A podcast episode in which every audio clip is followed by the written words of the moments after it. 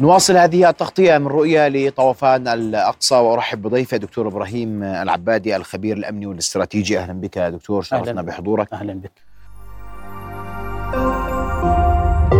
رؤيا بودكاست. وكنا في في في المحور الأول تحدثنا عن الجوانب السياسية مآلات هذه الجوانب جدوى الوجود العسكري في المنطقة مآلات الحرب البرية واليوم نحكي عن سيناريوهات عسكرية واضحة. طوفان الأقصى منذ أكثر من عشر أيام بدأت.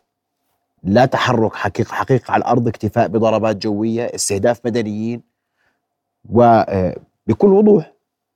حماس لا تتحدث عن إصابات في قياداتها والجميع يخرج ويتحدث مع الناس رغم كل ما يحدث. ما الذي يحدث على الأرض؟ هذا سؤال مهم. تفضل. يعني حقيقة الآن بعد مرور عدد يعني فترة لا بأس فيها من من عملية طوفان الأقصى 7 أكتوبر وما نتج عنها وما نتج من الخذلان أمام الرأي العام الإسرائيلي وما ترتب عليها بالحشد الكبير اللي إحنا بنشوفه بتخوم غزة حاليا. يعني القراءة الاستراتيجية تتحدث الآن بأنه إذا أخذنا معيار الحرب البرية بشكل مباشر إسرائيل أجلت هذه الحرب لأسباب ربما قد لا تكون مقبولة استراتيجيا. بالبداية تحدثت عن الحشود حشد 300 ألف جندي إسرائيلي ثم تحدثت عن عوامل الطقس أجلت العملية ثم تحدثت عن رفع الجاهزية للإسرائيليين بحيث تكون هنالك حالة قدرة قدرة للجيش الإسرائيلي باقتحام غزة من عدة جهات. سيدي الآن الإسرائيليين أمامهم ثلاث سيناريوهات لا, لا, رابع لهما السيناريو الأول إذا ما قرروا حربا برية الآن الحكومة الحرب الإسرائيلية والكابينة الحرب الإسرائيلية الآن اتخذت اتخذت القرار بهدف واحد لأي عملية عسكرية قادمة هو تصفية حماس وتصفية قادة حماس. الآن ما هو شكل الذي ستذهب إليه إسرائيل بتصفية قادة حماس وبتصفية حركة حماس بشقيها العسكري والسياسي داخل القطاع؟ لأنه عنده توجه بإعادة بناء سلطة دعني أسميها سلطة أمنية جديدة. هل السؤال إسرائيل تذهب إلى إعادة السيطرة على القطاع أم إعادة احتلال القطاع؟ هنالك مفهومين استراتيجيين مختلفين عن, عن, عن بعض. هذا يدفعنا إلى أن يكون أمام الإسرائيليين ثلاث سيناريوهات استراتيجية أمنية لا لا رابع لهما، السيناريو الأول أن أن يدخل الجيش الإسرائيلي في تخوم غزة في المناطق ما يعرف بالمناطق الزراعية القريبة من المنازل، أيضا أن يكون يدخلها بالتخوم من المنطقة الساحل. ويتمركز في هذه المناطق ويحولها إلى شريط آمن أمام القوات الإسرائيلية ويحكم الحصار على غزة لفترة طويلة. وإسرائيل الآن بدأت تدرس بهذا السيناريو وتعيد ذاكرتها نوعا ما إلى تجربة حصار بيروت العربية في 82 عندما حاصرت منظمة التحرير لأكثر من ثلاثة أشهر فاضطر الفلسطينيون إلى مغادرة القطاع. هذا السيناريو الأول. السيناريو الثاني أن تقوم إسرائيل بتقسيم القطاع إلى ثلاثة مناطق استراتيجية. في هذا السيناريو إذا إسرائيل أقدمت على هذا على هذا السيناريو تريد أن تنشئ مناطق آمنة في كل منطقة من الثلاث مناطق التي ستنشئها داخل القطاع ومن ثم ستقوم بعمليات نوعية لتصفية قيادات حماس وتصفية عناصر حماس. وهنا ستواجه مشكلة كبيرة لأنه ستتمركز داخل داخل القطاع. وهناك دراسة نوعا ما لدى الكابينة الحرب الإسرائيلية الآن أنه يريدون استخدام نفس النموذج الذي استخدمته القوات الأمريكية عندما غزت أفغانستان. بمعنى تمركزت في نقاط آمنة حصنت هذه الجيوش في مناطق آمنة ثم قامت باستخدام الأسلحة الفراغية بتدمير التحصينات على اعتبار حماس لا تملك قاعدة جوية لا تملك مطارات عسكرية لا تملك دبابات ظاهرة لا تملك قوات مشاة ظاهرة إذا حماس تتحصن في باطن الأرض فتلجأ إلى الأسلوب الذي استخدمته القوات الأمريكية في أفغانستان عندما كانوا يرسلون الطائرات لتدمير استخدام الأسلحة الفراغية في تدمير الكهوف على عناصر طالبان. السيناريو الأخير وهو سيناريو الاجتياح الشامل وهذا بالنسبة لإسرائيل تكلفة الحرب ستكون جدا صعبة لأنه ستدخل كل بيت كل شارع في قطاع غزة ستكون هنالك مواجهة. لك أخي محمد أن تتخيل 350 كيلو متر مربع يدخلها 300 ألف جندي إسرائيلي يقابلها 40 ألف ما يقارب 40 ألف مقاتل في حماس من عناصر حماس. تكون التكلفة على الجانبين جدا فيها خسارة في الأرواح والعتاد وخسارة بشرية. في الجانبين؟ لدى الجانبين إذا ما دخلوا في حرب شاملة، الآن إسرائيل تبتعد كل الابتعاد عن السيناريو الثالث لأن هنالك تكلفة المجتمع الإسرائيلي مفكك هش في هذه الحالة، وأيضا الحكومة الاسرائيليه الحكومة الإسرائيلية ليس لديها تقديرات استخبارية حقيقية ماذا تملك حماس؟ بدليل إنه العملية الأخيرة اللي حصلت في طوفان الأقصى فاجأت الاستخبارات الإسرائيلية. لا توجد تقديرات استخباراتية حقيقية لدى الإسرائيليين ماذا تملك حماس في باطن الأرض. بالجانب الآخر بالجانب الآخر ايا كان سيناريو من هذه السيناريوهات الثلاث التي قد تتبعها إسرائيل في دخول قطاع غزة. هنالك لدى حماس خطة دفاعية أكثر من الخطة الهجومية.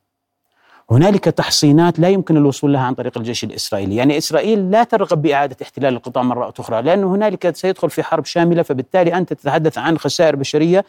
تقديرات الاستراتيجية إذا ما كان هنالك دخولا شاملا بمعنى إعادة احتلال للقطاع أي تقدير استراتيجي يتحدث أن هنالك ما يقارب عن سقوط خمسين ألف جندي إسرائيلي إذا ما دخلوا في مواجهة في مواجهة مباشرة داخل الشوارع وداخل الزقاق. أيضا لا تستطيع آه، اسرائيل بالدخول والتمركز في مناطق آمنة لا ستقوم باعتقال آلاف الشبان للتحقيق معهم على أساس أنهم ينتمون إلى حماس أو لا ينتمون. أيضا هنالك داخل القطاع بعد الضربات وبعد العنف وبعد الهمجية التي ارتكبتها إسرائيل بحق الإنسان الفلسطيني داخل القطاع، هنالك ردة فعل صاخبة من تجاه الفلسطينيين داخل القطاع لمواجهة الجيش الإسرائيلي.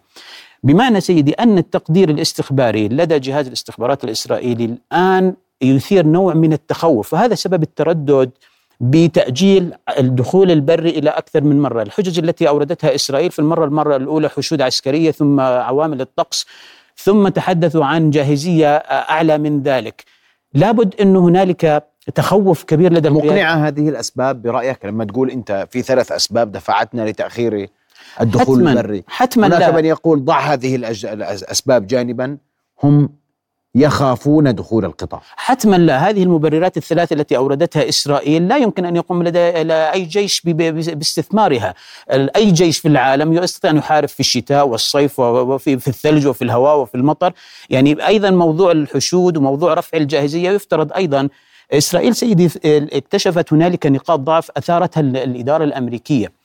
اولا كل من يسائل 300 ألف جندي اللي الآن مجهزين لدخول غزة هم جميعهم من الاحتياط بمعنى أنهم لم يمارسوا حربا منذ العام 2014 وبعضهم من العام 2006 في مواجهة حزب الله.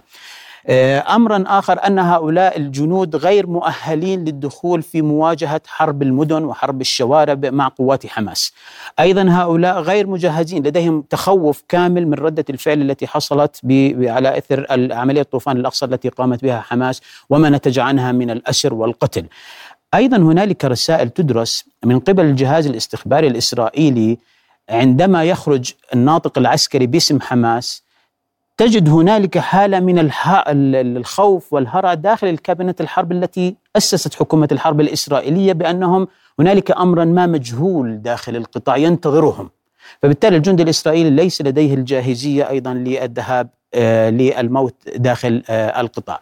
فتقديري سيدي بأنه السيناريوهات الثلاث فيها تكلفة على على على آه، على إسرائيل. أيضا في نقاط ضعف الآن تؤجل تؤجل العملية البرية نوعا ما اول الرأي العام العالمي بعد الهمجية أو حالات القتل والتدمير التي شاهدناها على مستوى العالم. هنالك رأي عالم عام عالمي حتى بدأ يضغط على الولايات المتحدة الأمريكية. آه، أيضا آه، في هنالك موقف عربي موحد من قضية التهجير بمعنى أنه الآن إسرائيل في عمليتها العسكرية ليس لديها أبعاد عسكرية فحسب تبين أنه لديها أهداف سياسية. يعني هي بالعادة آه، يعني دعنا نوضح نقطة في غاية الأهمية أخي محمد أن إسرائيل لا تقوم بالقصف إلا بناء على معلومات استخبارية بوجود هدف لحماس. الآن تقديرات شفناها إحنا في المستشفيات. نعم ولا شيء ولا شيء. بدليل قصف عشوائي يعني هم اليوم. الآن هم سيدي إسرائيل لا تنظر بوجود مجتمع مدني في غزة. يعني لا تقيم أن لدينا مجتمعا مدنيا في غزة نأخذ الاعتبارات الإنسانية. هم يفترضوا أن المجتمع المدني في غزة هو حاضنة لحماس. فبالتالي حماس بنظرهم أهداف تتواجد في أنفاق تحت المستشفيات تحت المدارس تحت الجوامع المساجد. فبالتالي بالنسبة لهم لم تعد أهل قطاع غزة كتحليل استراتيجي لما يذهب إليه كابنة الحرب الإسرائيلية بأن هنالك مجتمعا مدنيا. فبالتالي تصبح لديهم هذه الأهداف. هو يعتمد على أن لديه معلومات استخبارية بوجود حماس أو العناصر حماس يقوم بقصفها بهذه الطريقة اليوم العشوائية. اليوم بعد كل ما حدث هل تعت... هل يعتمد هل هل يعتمد الكابينت أو جيش الجيش الإسرائيلي على معلومات استخبارية وهو لم يعلم شيئا عن طوفان الأقصى وبقي مغيبا عنها لساعات قبل أن يصحوا من صدمة ما يمكن للمقاومة أن تفعل؟ سيدي إسرائيل لديها خارطة لديها خارطة استفادت من التجارب السابقة في 2014 عندما حاولت الدخول البري وفشلت بعد ذلك آه، لديها خارطة بأهداف لا زالت تعتمد عليها في قصف المواقع المدنية التي تعتقد حماس أنها آه، تعيش في باطن الأرض في أنفاق داخل الأرض. هذه الأهداف التي تراها الآن هي الأهداف التي تعتمد عليها إسرائيل بقناعتها بأن حماس موجودة في هذه المناطق. الآن الآن إسرائيل في حالة حرجة آه، تقديراتي بأن إسرائيل تعيش حالة مأزومة الآن. آه، تعيش في حالة تأزم على مستوى الشرق الأوسط. الآن لديها انهيار اقتصادي لديها تراجع لديها خوف لدى الآن اليوم تحذيرات لدى الإسرائيليين بمغادرة كل الدول الموجودين فيها بما فيها دول عربية لا ترتبط فيها بعملية سلام. هنالك حالة خوف تسيطر على الكابينة الحرب الإسرائيلية. هذا الذي يدفع الإسرائيليين إلى التأني. ثاني شيء أمر مهم جدا. اسمح لي بس عشان في إطار التأني. البعض يقول أنه خرج عن إطار التأني اليوم، الخوف والرعب قد يدفع باتجاه العودة عن العملية العسكرية كليا من الدخول البري لأن الكلف أكبر من أن تحتملها إسرائيل، أكبر من أن تحتملها الحكومة الحالية، أكبر من أن يحتملها الشارع الإسرائيلي اليوم. سيدي ال ال الإدارة الأمريكية نصحت الإسرائيليين في في الزيارة الأخيرة بأن يستخدموا الأسلوب الاستراتيجي المتأني بالتفكير. فبدل الذهاب إلى حرب برية شاملة قد تكون هد يعني قد تسقط الحكومة الإسرائيلية في الشارع الإسرائيلي. الآن رفعوا شعار لديهم خطة مطاردة حماس داخل القطاع غزة. لا يستطيعون مطاردة حماس داخل قطاع غزة إلا بإحكام الحصار. عشان هيك هم الآن بيقطعوا الكهرباء والمي والإنترنت بيقطعوا كل وسائل الحياة عن عن القطاع بهدف مطاردة عناصر حماس داخل القطاع.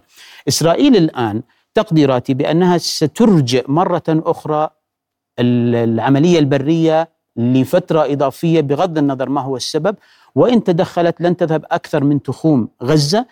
آه، لكن الآن بعد أن تشكل رأي عام عالمي وموقف عربي من قضية التهجير بعد ما عرفنا أن هنالك آه، دوافع سياسية أكبر من موضوع العملية العسكرية الآن وهنالك رأي عام عالمي ضاغط الآن على الإدارة الأمريكية ضاغط آه، يعني الأمريكان الرأي العام الأمريكي الآن لا يدفع باتجاه تمويل حرب إضافية في الشرق الأوسط. إسرائيل على أمريكا يقف إلى جانب إسرائيل شانه شأن الولايات المتحده الامريكيه عشان نتفق. صحيح؟ لا نتفق أنه يقف بس الآن تمويل حرب في الشرق الأوسط لا تحتمل 106 مليارات 106 مليار رقم تاريخي لا ال 14 مليار للإسرائيليين الباقي للأوكرانيين. الآن الآن هو يدعم. 14 مليار على حجم معركة ضد حماس آه، دكتور. سيدي هي يعني هي كل موازنة حماس العسكرية ما بتوصل 10 سيدي مليون. الآن يجب أن, أن نعرف كيف تفكر العقلية الإسرائيلية وعلاقتها. أمريكا تعتبر إسرائيل حليف استراتيجي رقم واحد في الشرق الأوسط. إسرائيل أمريكا عندما أرسلت البوارج وأرسلت حاملات الطائرات ليس كما ينظر البعض بأنها لدعم إسرائيل. هي متخوفة من هزيمة الجيش الإسرائيلي متخوفة من سقوط إسرائيل. هذا الذي يدفع الولايات المتحدة الأمريكية والكونغرس أن يوافق على موازنة مساعدات عسكرية بحجم 14 مليار إلى إسرائيل، بمعنى أن اسرائيل الولايات المتحدة تخشى على حليفتها الآن اللي هي إسرائيل من انهزام الجيش، عشان هيك الأمريكان سيدي هم الذين يوجهون الآن الإسرائيليين بالتأني بموضوع الحرب الشاملة لكن باستمرار مطاردة عناصر حماس. لكن هنالك قرارا نهائيا لدى حكومة الحرب الإسرائيلية بتصفية حماس داخل القطاع. التصفية لا يمكن لها أن تكون اليوم. صحيح؟ الآن الآن الضربات الجوية هاي لن تصفي قادة حماس اليوم لن تصفي سيدي لكن هي الآن تقصف الحاضنة التي تعتبرها حاضنة لحماس وهو المجتمع المدني الغزي إنجاز التعبير إذا استمر لكن هذا المجتمع هو حاضن اليوم يقف إلى جانب حماس يقف نعم. إلى جانب لأنه هو محاصر معهم اليوم محاصر لأنه هو الآن ما هو أنت الآن انظر كيف يفكر الإسرائيليين إحنا نعم قلبنا وعواطفنا مع أهل غزة ومع مع المقاومة، لكن كيف يفكر إسرائيل؟ هو ينظر إلى المجتمع الغزي على أنه حاضنه لحماس. التدمير والقتل اللي أنت بتشوفه الآن هذا بالنسبة لهم نتائج حرب. ليس كما نراه نحن بأنه همجية وإبادة جماعية وحرب جماعية كما نتحدث نحن، هم ينظرون إلى المجتمع المدني داخل غزة على أنه حاضنه لحماس، فراح يستمروا الآن بهذا القصف إلا في حالة واحدة الآن هنالك احتجاجات داخل إسرائيل واحتجاجات من عائلات الاسرى يوميا هنالك احتجاجات كبيرة أمام وزارة الدفاع ربما الإعلام لا تسلط عليها الأضواء. الآن إذا تعرضت حكومة إسرائيل إلى الضغط أكثر من ذلك قد تتراجع تذهب باتجاه التفاوض. يعني القص سيدي الآن التفاوض عشان أنا وياك وين وصلنا؟ عند التفاوض. الآن الآن أنا تقديراتي بأن آه، هنالك آه، حماس ليس لديها ما تخسر فيما لو دخلوا إلى حرب برية داخل القطاع لأنها مستعدة ويبدو أن لديها تقديرات عسكرية وأمنية قادرة على المواجهة لفترة طويلة. الإسرائيليين ليس لديهم القدرة على الصمود فترة طويلة. حجم ما يقارب 70 إلى 80 ألف إسرائيلي يعيشون في الآن في الملاجئ. هذه ورقة ضغط على الحكومة الإسرائيلية. احتجاجات داخل داخل الشارع الإسرائيلي.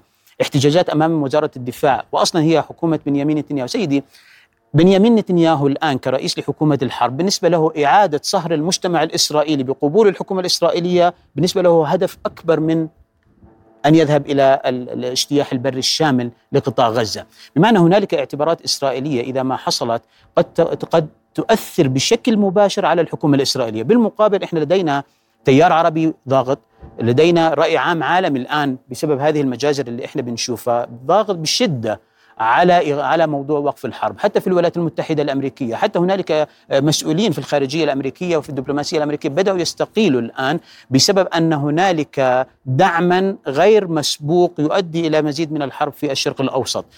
تقديراتي بأن الأمور رح تذهب إلى التفاوض الأفضل. وحكومة الكابنت الحرب الحرب لا بك فهمني. ما, ما معنى التفاوض الأفضل؟ يعني التفاوض الأفضل بالنسبة لإسرائيل ستدخل السيناريو الأول اللي هو اجتياح بري في تخوم غزة.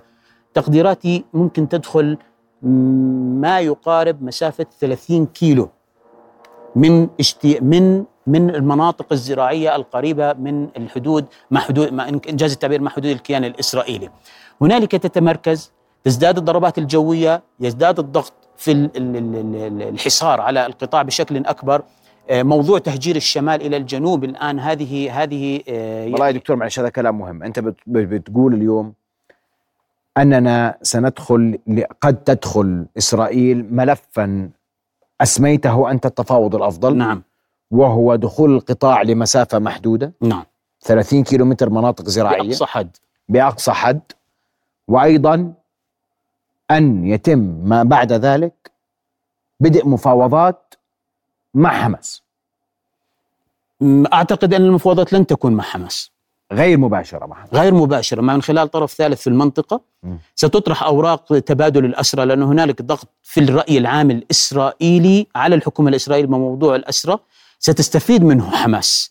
لكن التفاوض الأفضل قد يذهب إلى أفضل آه إلى أبعد من ذلك إنه آه هل ستقبل حماس مثلا بالحفاظ على قوتها؟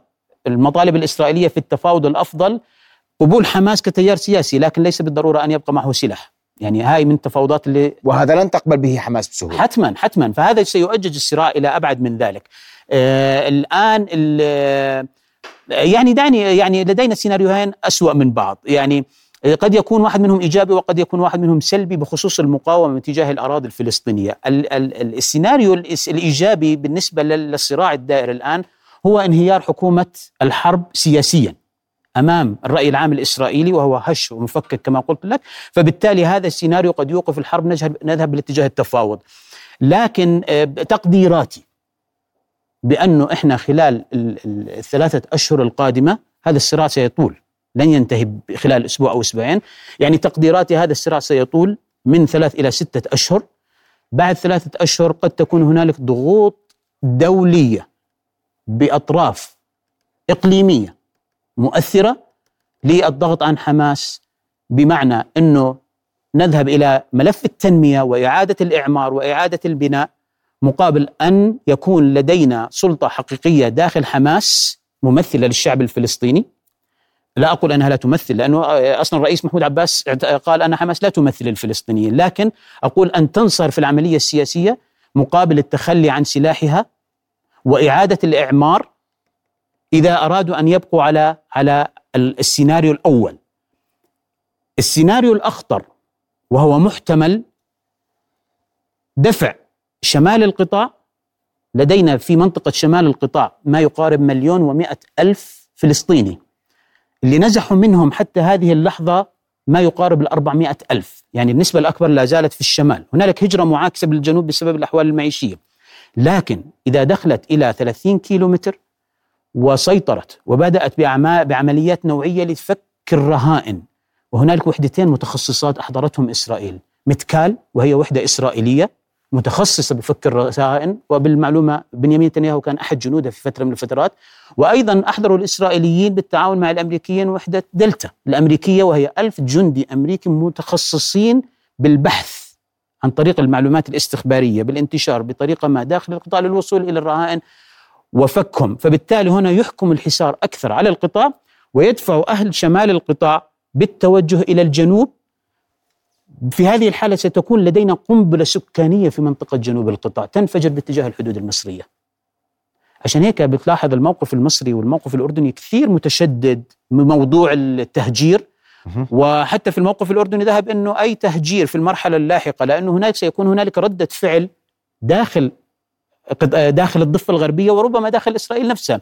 مما يدفع إسرائيل إلى دفع الفلسطينيين باتجاه الحدود الأردنية فبالتالي موضوع التهجير يصبح كما تسأل وهو الهدف الأساسي السياسي للعملية العسكرية التي تقوم بها إسرائيل في الوقت الحاضر. نعم. هذا الهدف السياسي العسكري هو تصفية حماس أو الهدف العسكري نعم تصفية حماس. أمر واضح. نعم.